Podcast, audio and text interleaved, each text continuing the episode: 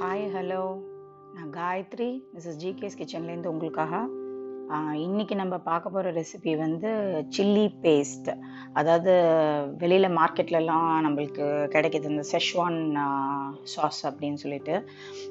அதோட பேஸ் தான் நான் இன்றைக்கி எப்படி செய்கிறதுன்னு சொல்ல போகிறேன் ஏன்னா இந்த இது வந்து நம்ம south Indian dishes north Indian dishes I mean north Indian இல்லை சைனீஸ் அந்த மாதிரி எதுக்கு வேணாலும் இந்த நீங்கள் பேஸ்ட் வந்து யூஸ் பண்ணிக்கலாம்.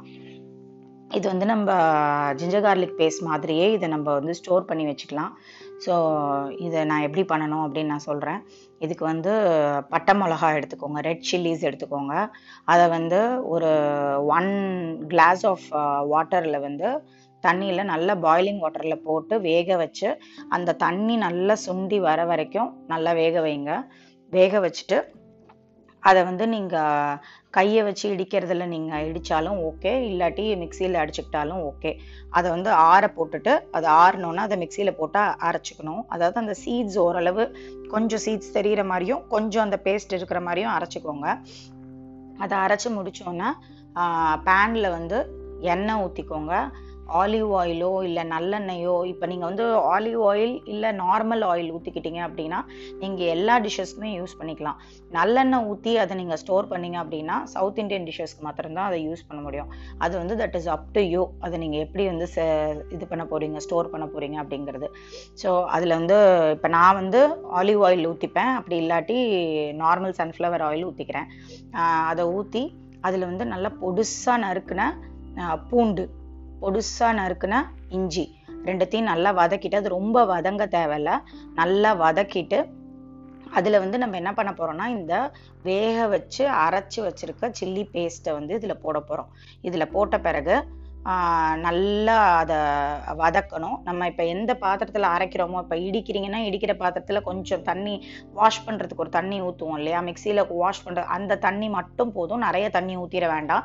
ஏன்னா இது வந்து தண்ணியாக இருந்துச்சுன்னா ஸ்டோர் பண்ணுறது கஷ்டம். ஸோ அதை வந்து அந்த பாக்கி இருக்கிற தண்ணியை மாத்திரம் அதில் ஊற்றி நல்லா அதை வந்து சுண்ட விடுங்க.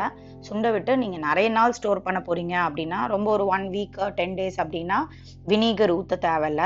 பட் நீங்கள் நிறைய நாள் நிறைய செஞ்சு வச்சுக்கிறீங்க அப்படின்னா ஒரு ஒரு கப்பில் வந்து வினிகரில் லைம் ஸ்லைசஸையோ இல்லை லைம் புளிஞ்சோ நீங்கள் வச்சுருங்க தனியாக அதுக்கப்புறம் இப்போ நீங்கள் மிளகா வந்து வேக போடுற டைமில் இதை நீங்கள் வச்சீங்கன்னா கரெக்டாக இருக்கும்.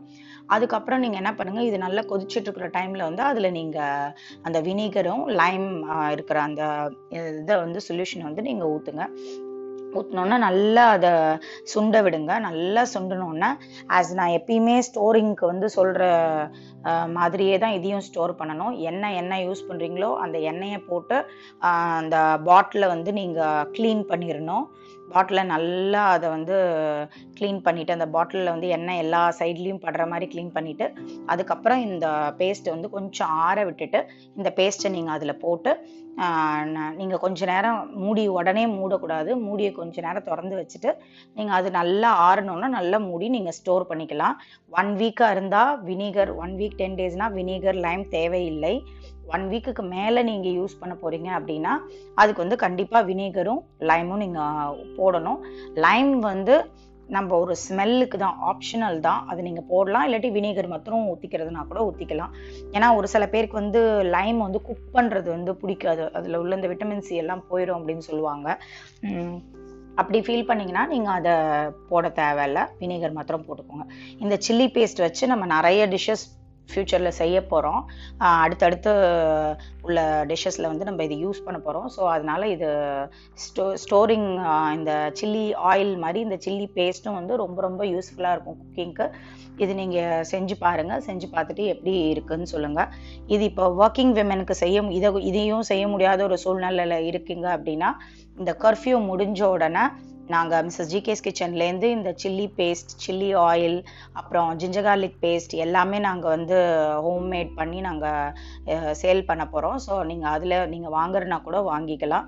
That is up to you அதனால் இதான் ரெசிபி இதை எப்படி நீங்கள் பண்ணி என்ன மாதிரி உங்களுக்கு வந்துச்சு இல்லை ஏதாவது டிஷ்ஷஸ் பண்ணிங்கன்னா எனக்கு பிங்க் பண்ணுங்கள் இன்பாக்ஸ் பண்ணுங்கள் பார்க்கலாம். அப்புறம் இதில் வந்து இந்த ஸ்டோர் மேட் இதுலேயும் இதுலேயும் உள்ள டிஃப்ரென்ஸ் என்னென்னா அதில் கார்ன்ஃப்ளவர் போடுவாங்க.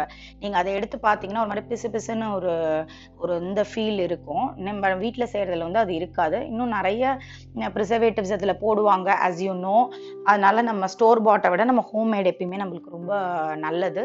அதனால நம்ம ஹோம்மேட் பண்ணி சாப்பிட்றது தான் எப்பயுமே நல்லா இருக்கும்.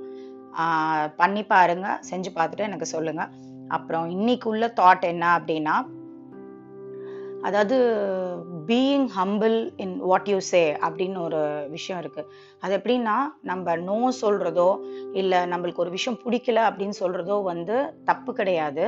அதை நம்ம சொல்லலாம். பட் அதை வந்து ரெஸ்பெக்ட்ஃபுல்லாக சொல்லணும் அப்படிங்கிறது தான் அதில் உள்ள ஒரு விஷயம். இப்போ நம்மளுக்கு இப்போ ஒருத்தவங்க நம்மள ஏதோ நம்மள்ட்ட மிஸ்பிஹேவ் பண்ணுறாங்க இல்லை நம்மள்ட்ட ப்ராப்பராக நம்மள ட்ரீட் பண்ணலை அப்படின்னா நம்மளுக்கு அது பிடிக்காம இருக்குன்னா அதை நம்ம அவங்கள ஹர்ட் பண்ணிடுவோமோன்னு சொல்லாமல் இருக்க தேவையில்ல. அதை வந்து நம்ம அவங்கள்ட்ட சொல்லலாம்.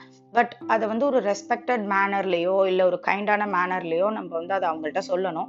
அதை நம்ம சொல்லலை அப்படின்னா நம்ம ஹர்ட் பண்ணிடுவோமோன்னு நினச்சி சொல்லாமல் இருந்தோம் அப்படின்னா அவங்களுக்கு வந்து அவங்க செய்கிற தப்பு கடைசி வரைக்கும் தெரியாமல் போயிடும். So being humble in what you say அப்படிங்கிறது வந்து uh, நம்ம எல்லாருமே தெரிஞ்சுக்க வேண்டிய விஷயம். நானும் அதை வந்து கொஞ்சம் கொஞ்சமாக ப்ராக்டிஸ் பண்ணிகிட்ருக்கேன் இருக்கேன். ஸோ வித் திஸ் ஸ்டார்ட் நம்ம இன்னைக்கு uh, முடிச்சுக்கலாம். Thank you so much have a great day